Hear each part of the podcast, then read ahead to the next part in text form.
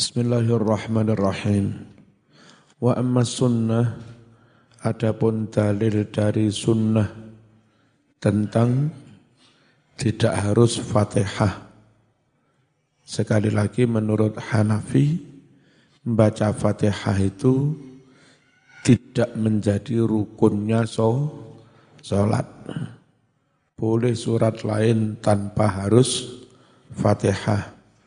Dalilnya dari sunnah adalah fama hadis.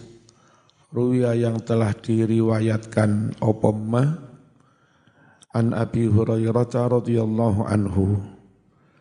Anna rajulan bahwa ada seorang laki-laki takhalal masjid fasalla.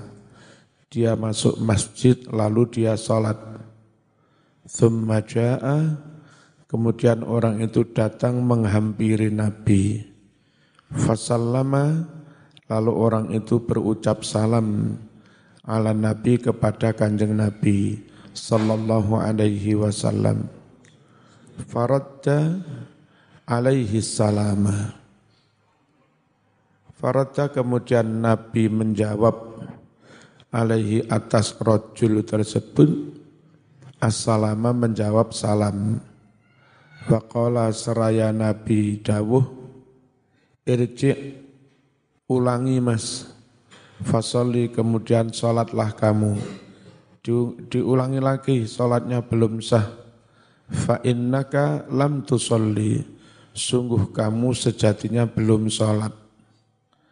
Fasalla lalu sholatlah si rojul itu. Setelah sholat, thumma ja'a, kemudian dia datang kembali menghampiri Nabi. Fa'amarahu birujuk. Lalu Nabi memerintahkan dia agar mengulangi sholat. Hatta fa'ala dhalika salah samarrat. Hingga orang itu melakukan hal itu berapa kali? salah samarratin sampai tiga kali. Faqala walladhi ba'athaka bil haqq ma uhsinu ghairahu. Kemudian berucaplah orang itu setelah sholat tiga kali enggak benar-benar ya. Sholat peng telu kongkon bale, kongkon bale ini terus. Lalu dia ngucap, demi Allah yang telah mengutusmu dengan hak demi Allah yang telah mengutusmu dengan hak ma uhsinu aku tidak bisa salat ghairahu selain yang kayak tadi. Sakit kula nggih ngoten niku tok enggak bisa yang lain. Lo kok disuruh mengulang-ulangi? Mas belum belum dalam belum penuh. Ah ngono lho Mas. Bismillahirrahmanirrahim. Saya enggak bisa yang lain Nabi. Faqala kemudian bersabda Nabi Muhammad alaihi salatu wassalam. Kini lo ya tak kandani carane salat.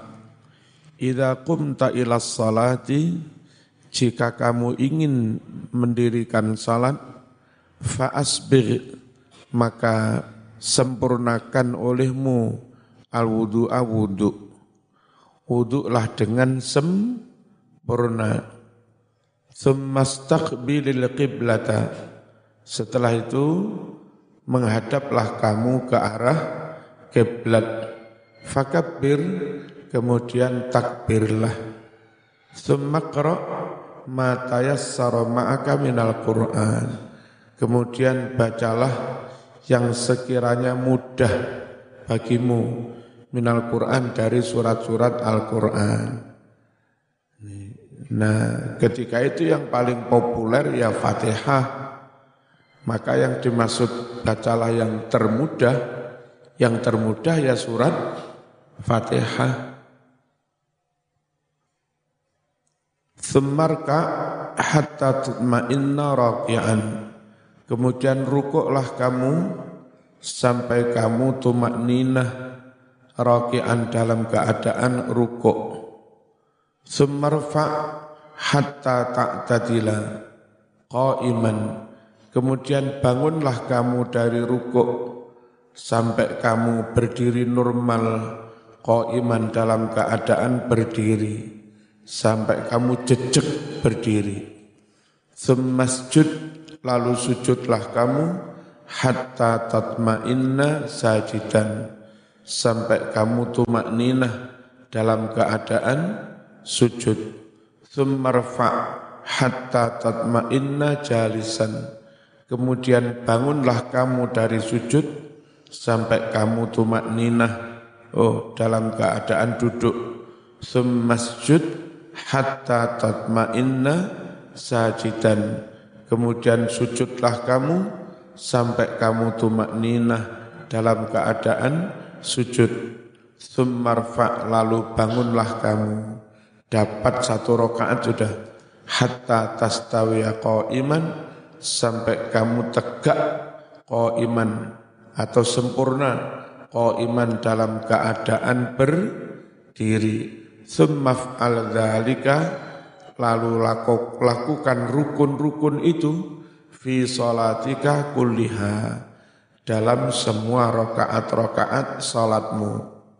Qalu mengucaplah si Hanafiyah Fahadisu Abi Hurairah fi ta'limir rajuli salatahu. Hadis Abi Hurairah tentang Nabi mengajarkan salat kepada seseorang tadi yang enggak benar-benar itu ya dulu alat takhir. Hadis ini menunjukkan bebas memilih Fatihah boleh selain Fatihah boleh. Mana hadis yang menunjukkan bebas memilih? Iqra ma tayassara ma'aka minal Qur'an. Bacalah olehmu apa yang sekiranya mudah bagimu minal Qur'ani dari Al-Qur'an. Wa yuqawwi dan hadis ini menguatkan ma apa-apa zahabna yang mana kami telah berpendapat ilahi kepada ma ini menguatkan apa yang telah menjadi pendapat kami madhab ha, ha Hanafi. Apa madhabnya? Yang penting baca surat tidak harus fa tehah. Wa ma dan juga apa-apa jalat yang telah menunjukkan alaihi atas ma opo al ayatul karimatu min jawazi qiraati ayyi syai'in yakni wenang membaca surat yang mana pun minal qur'ani dari Al-Qur'an. Wa amma hadis Ubadah ibn Samit adapun hadis Ubadah bin Samit faqad hamaluhu ala nafyil kamal. Para ulama Hanafi memahaminya memahami apa atas tidak adanya kesempurnaan kemarin hadisnya gimana la salata liman lam yakra bi ummil kitab tidak ada salat bagi orang yang tidak membaca Fatihah. Rungokno. Apa yang dimaksud tidak ada salat? Kalau menurut jumhur tidak ada keabsahan sholat tanpa fatihah. Kalau menurut Hanafi bukan tidak ada keabsahan, tidak ada kesempurnaan sholat tanpa fatihah. Berarti kalau tanpa fatihah sah, tapi kurang sem sempurna. Yang dinafikan itu kesempurnaannya, bukan keabsahannya.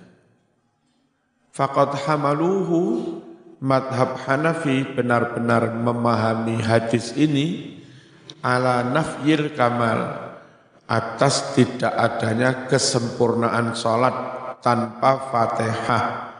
La ala nafyil haqiqah bukan menafikan keafsahan salat.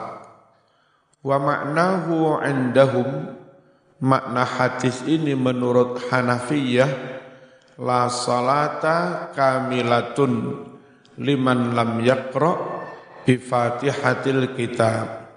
Salat tidaklah sempurna bagi orang yang tidak membaca apa? Fatihah. Bukan tidak sah, tapi tidak sempurna. Walidzalika qalu karena itulah ulama-ulama Hanafiyah dawuh tasihhus salatu ma'al karohiyah. Tetap sah salatnya yang tidak baca Fatihah itu. Sah salatnya tapi mak makruh. Wa qalu hadzal hadisu yusbihu qaulahu madhab Hanafi dawuh hadis tersebut menyerupai mirip-mirip dengan sabda Rasulullah sallallahu alaihi wasallam La salata li jaril masjid illa fil masjid. Apa maknanya? Tidak ada salat bagi tetangganya masjid kecuali harus berjamaah di masjid. Nek salat yang rumah tidak sempurna apa tidak sah? Halo? Tidak sempurna apa tidak sah? Tidak sempurna tapi tetap sah kalimat la salata li jaril masjid itu maknanya tidak sempurna. Berarti la salata liman lam yaqra bi Fatihah maknanya juga cukup tidak sempurna tapi sah. Itu nurut madhab ha, Hanafi. La salata li jaril masjid illa fil masjid. Tidak ada salat bagi tetangganya masjid kecuali di dalam masjid maksudnya tidak sempurna. Wa amma hadis Abi Hurairah sedangkan hadis riwayat Abi Hurairah mana hadisnya? Fahya khidaj, fahya khidaj, fahya khidaj. Siapa enggak membaca Fatihah maka sholatnya cacat, sholatnya cacat, sholatnya cacat. Kemarin dikatakan cacat itu sah, tapi kurang sempurna. Berarti kan sah. Nah, ya, berarti sah. Itu madhab Hanafi. Faqalu fihi ma yadullu lana. Hanafiyah mengatakan fihi di dalam hadis ini ma ada makna ya dulu yang menjadi dalil lana buat kami. Li'annal khidaj karena lafat khidaj maknanya anna kisah salat yang enggak baca Fatihah itu naqisah. Apa naqisah itu kurang cacat tidak sempurna bukan kok tidak sah ya wa hadza yadullu ala jawaziha. Hadis ini malah menunjukkan wenangnya salat tanpa Fatihah tapi ma'an nukson. Apa? Dengan status nukson. Ku ku kurang atau ca cacat. Li'annaha laulam takun jaizatan lama utliqa alaiha ismun nuqsan sebab andai salat tanpa Fatihah lam takun jaizatan tidak boleh andai salat tanpa Fatihah itu tidak boleh lama utliqa niscaya tidaklah disebut ora diarani alaiha atas salat tersebut tidak diarani apa ismun nukson, nama atau istilah kurang. Jadi kalau benar-benar enggak sah, enggak mungkin disebut dengan kategori kurang. Kalau enggak sah ya enggak sah. Berarti kalau sekedar kurang, sah tapi masih ku, kurang. Itu aja. Lianna isbataha naqisatan karena menetapkan salat dalam keadaan masih kurang, masih cacat, yanfi putlanaha, itu menafikan atau bertentangan dengan batalnya sholat itu. Artinya kalau sholat itu dinyatakan masih kurang, berarti sejatinya tidak batal, hanya saja belum sempurna. Id la yajuzul wasfu bin nukson, sebab tidak boleh memberikan predikat kurang, la yajuzu tidak boleh, al wasfu memberikan predikat bin nuksoni kurang, lisyai'il batil, bagi sesuatu yang batal sesuatu yang batal tidak boleh diberi predikat kurang. Alladzi lam yasbut minhu syai' Alladzi lam yasbut yang mana eh, tidak sah, maksudnya tidak sah minhu dari barang yang batal itu syai'un sesuatu apa pun. Sesuatu itu kalau batal tidak boleh disetatuskan kurang. Batal ya batal. Kalau kurang berarti sejatinya sah, tapi kurang sempurna. Dah. Hadhihi hiya khulasatu adillatil fariqain. Inilah sari atau kesimpulan. Inilah sari dalil-dalil dari dua kelompok. Hanafi versus Jumhur. Jumhur itu siapa? Maliki, Syafi'i, Ham, Hambali. Syaratnaha kami paparkan dalil-dalil itu, kami sajikan dalil-dalil itu, laka kepadamu biijazin dengan singkat. Wa anta idza am'antan nadhara kamu kamu ini sampean-sampean ini apabila kamu menteleng serius an melihat menalar kok telatih nemen mbak? Saatnya buyar mbak. Aja biasa ya.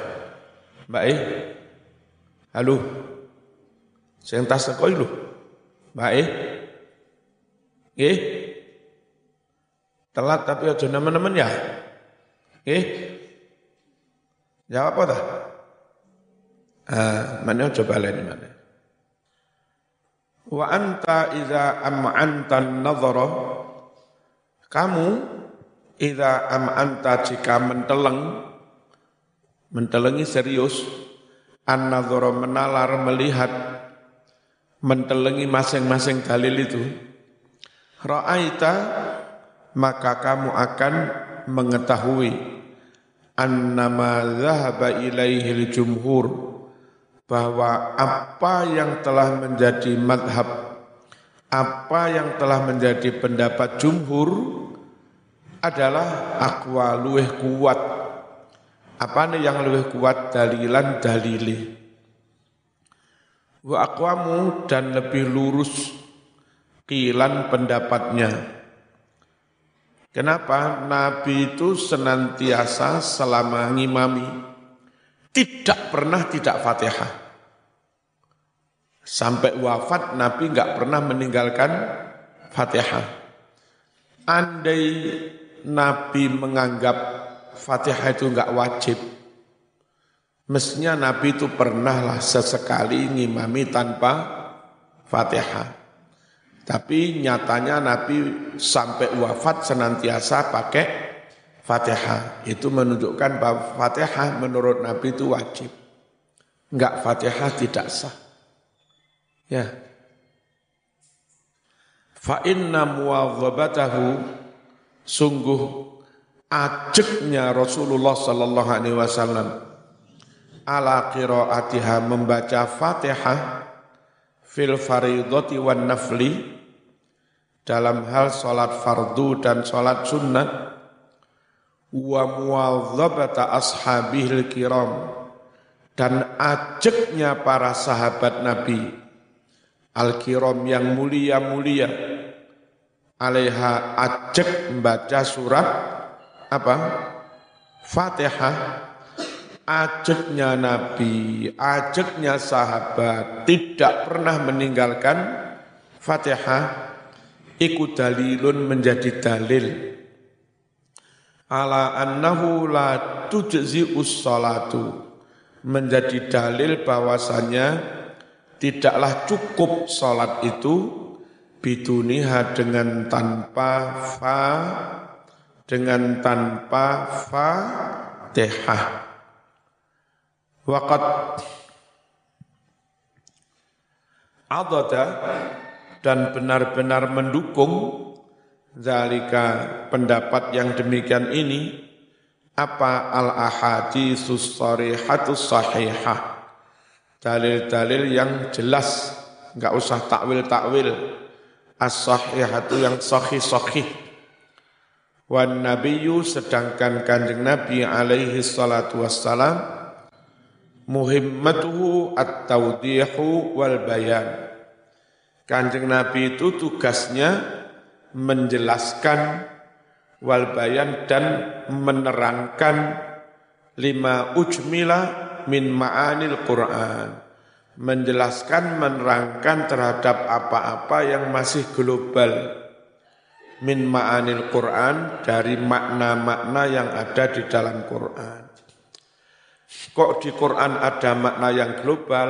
Nah, menjadi tugasnya Nabi untuk mener menerangkan. Fayakfi hujjatan li faridatiha. Cukuplah menjadi hujjah cukuplah menjadi argumentasi bagi wajibnya, bagi fardunya Fatihah, wa wujubiha dan bagi wajibnya Fatihah. Apa yang cukup jadi hujah? Qauluhu wa fi'luhu. Ucapan Nabi dan perbuatan Nabi sekaligus. Yang mana senantiasa ngimami pakai suratul Fatihah. Bahkan kata Siti Aisyah, kanjeng Nabi itu kalau tergesa-gesa sholat sunat cepat, sus, itu tetap saja setidaknya baca Fatihah tok. Jadi yang tidak dibaca itu suratnya kalau ke susu itu. Fatihahnya tetap dibaca.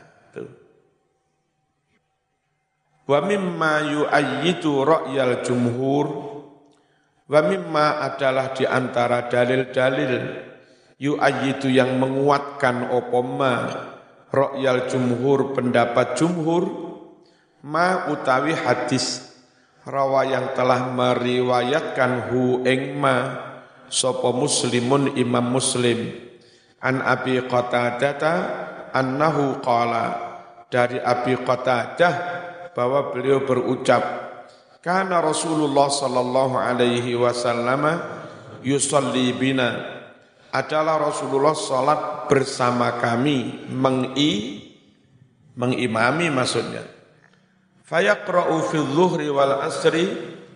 Lalu Nabi membaca di dalam salat zuhur dan asar fir raq'atainil ulayaini dalam dua rakaat yang pertama baca apa? bifatihatil kitab wa surataini. Membaca Fatihah dan dua surat. Wa yusmi'una al ayata ahyanan wa yusmi'una nabi memperdengarkan kepada kami al ayata bacaan ayat ahyanan kadang-kadang jadi meskipun ngimami zuhur asar sirri apa jahar zuhur asar itu sirri itu sesekali Nabi kadang memperdengarkan bacaan, kadang-kadang. Bismillahirrahmanirrahim. Ya lirih tapi kadang dengar orang di belakang. Fasalili Perlunya sesekali diperdengarkan itu, cek sahabat marah. Oh, ina apa ina cepet Kalau enggak diperdengarkan sahabat di belakangnya, opo iki, opo jangan-jangan Koroh ya. Diperdengarkan, bendang seneng. Enggak tahunya setelah ina toina tiba alif lam mim, aduh.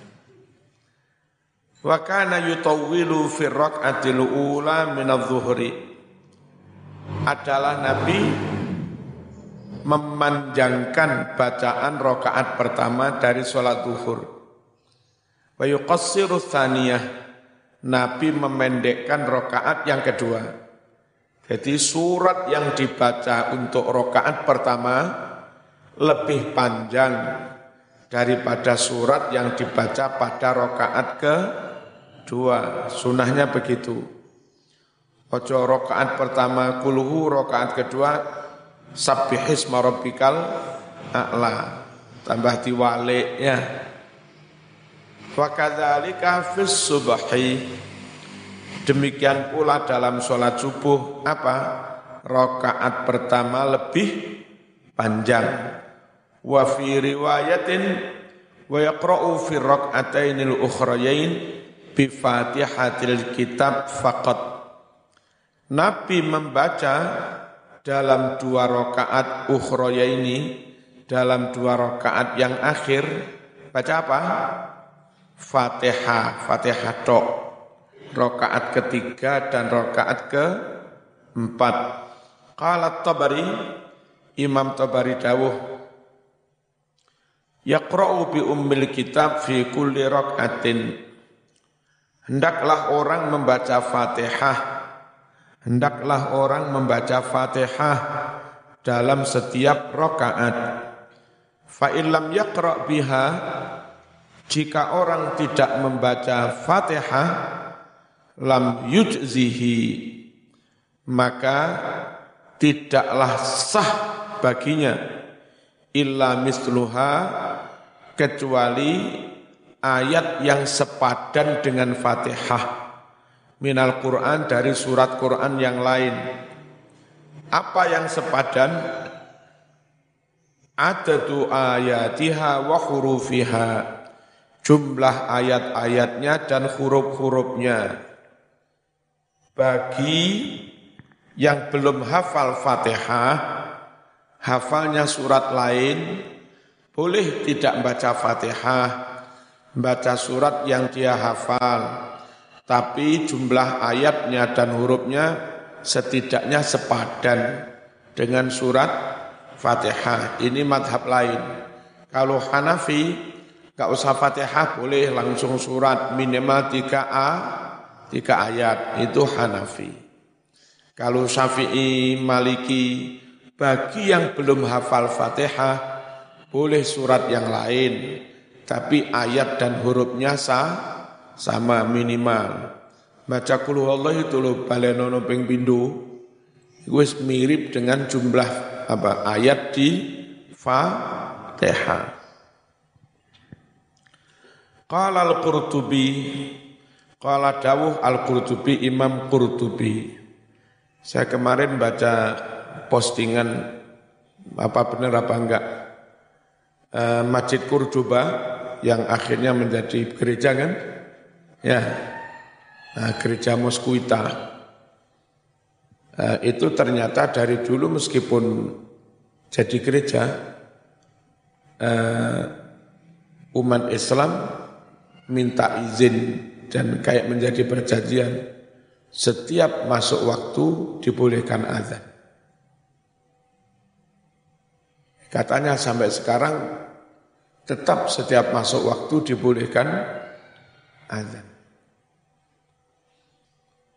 Kalau pas lagi acara kebaktian atau ada acara misa, ya tetap azan. Jam tetnya azan ya azan. Acara misa berhenti sejenak. Jadi fungsi masjid untuk jamaah Jumatan hilang. Tapi setidaknya untuk siar azan tetap dan namanya juga azan minimal muadzinnya lah. Terus menepi di ruang mana ya tetap sholat, ngomosok azan ora sholat. Jadi masjid itu masih dipakai so, sholat. Hati-hati mengelola negara. Ya. Allah memberi contoh ke Spanyol. Keamanannya dikelola kurang baik, diadu domba, akhirnya kalah dengan Ratu Isabella.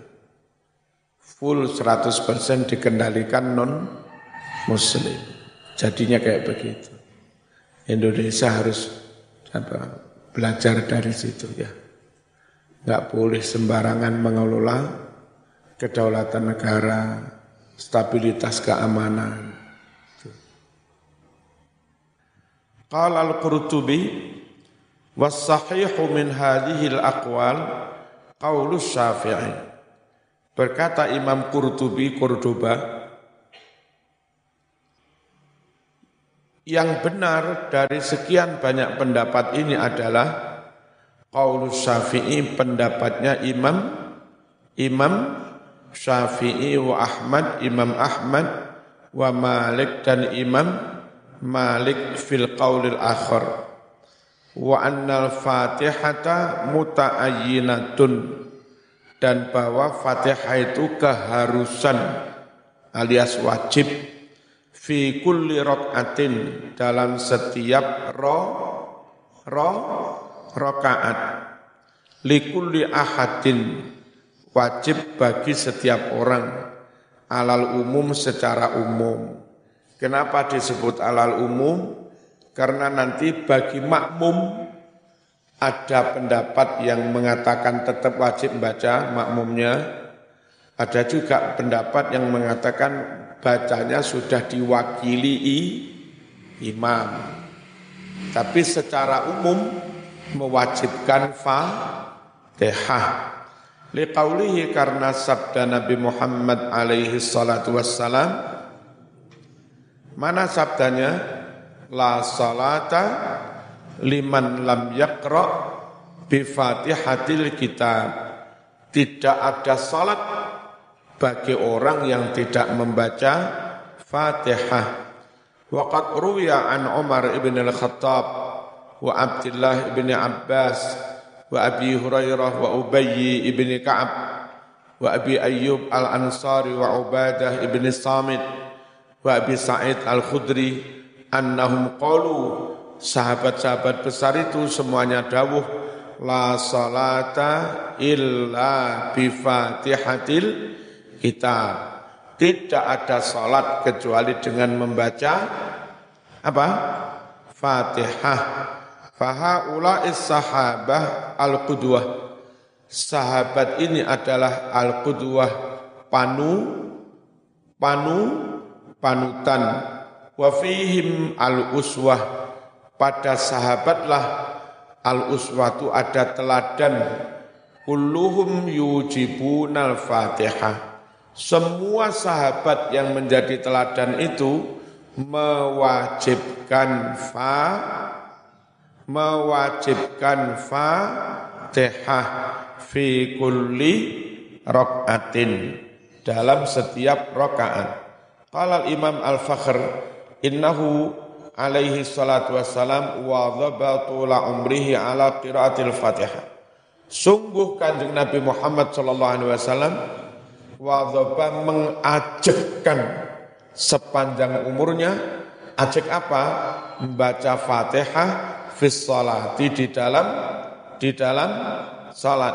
Fawajaba alaina dzalika maka wajib pula an yajiba menjadi wajib alaina atas kita dzalika hal tersebut apa mengajekkan Fatihah terus seperti Nabi juga mengajekkan Fatihah terus sampai wa, wafat. Liqauli, kenapa harus ngikuti Nabi? Nabi ajek, kita ajek. Karena sabda Rasulullah sallallahu alaihi wasallam, oh sabda apa firman Allah, wattabi'uhu la'allakum tahtadun. Ikutilah olehmu hu kanjeng Nabi agar kalian mendapat hi hidayah mendapat petun petunjuk.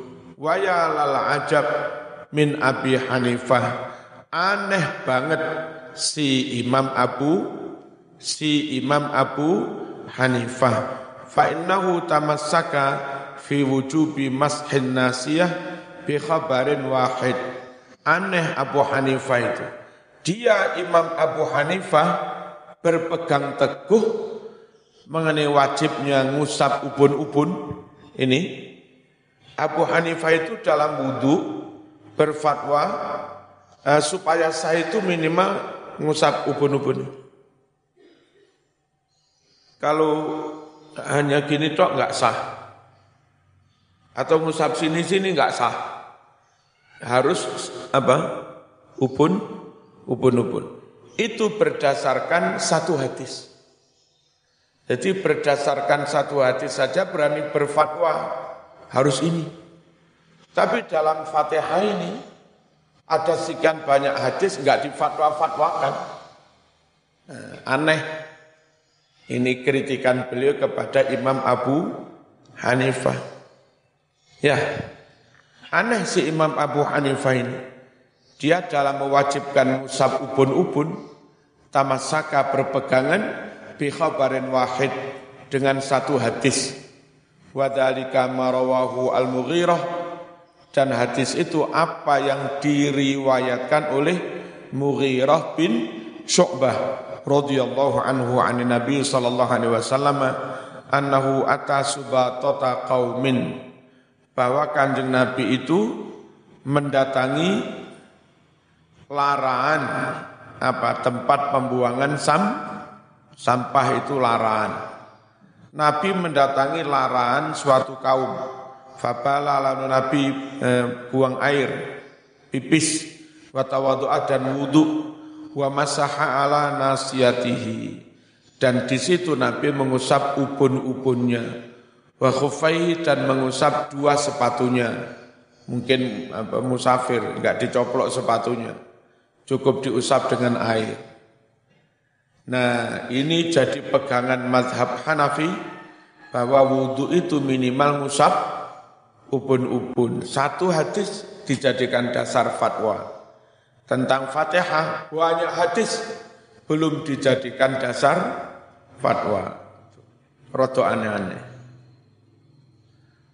Fi annahu bahwa kanjeng Nabi Shallallahu Alaihi Wasallam masaha alan nasiyah. Apa? Nabi mengusap upun upun faja'ala dzalikal qadra minal mashi syarton Imam Hanafi menjadikan ukuran ngusap tersebut ukuran seberapa? Saupun-upun dia jadikan syarton menjadi syarat. Lisih hadis salat syarat bagi keabsahan salat kok wuduknya belum ngusap minimal seupun-upun maka sholatnya tidak sah. Ini siapa? Madhab Hanafi. Wahahuna naqala ahlul ilmi naqlan mutawatiron. Sedangkan di sini dalam bab Fatihah para ahlul ilmi ulama menukil naklan mutawatiron dengan penukilan yang mutawatir viral mas. Ya. Di mana-mana ulama meriwayatkan bahwa kanjeng Nabi itu senantiasa baca Fatihah sepanjang umur.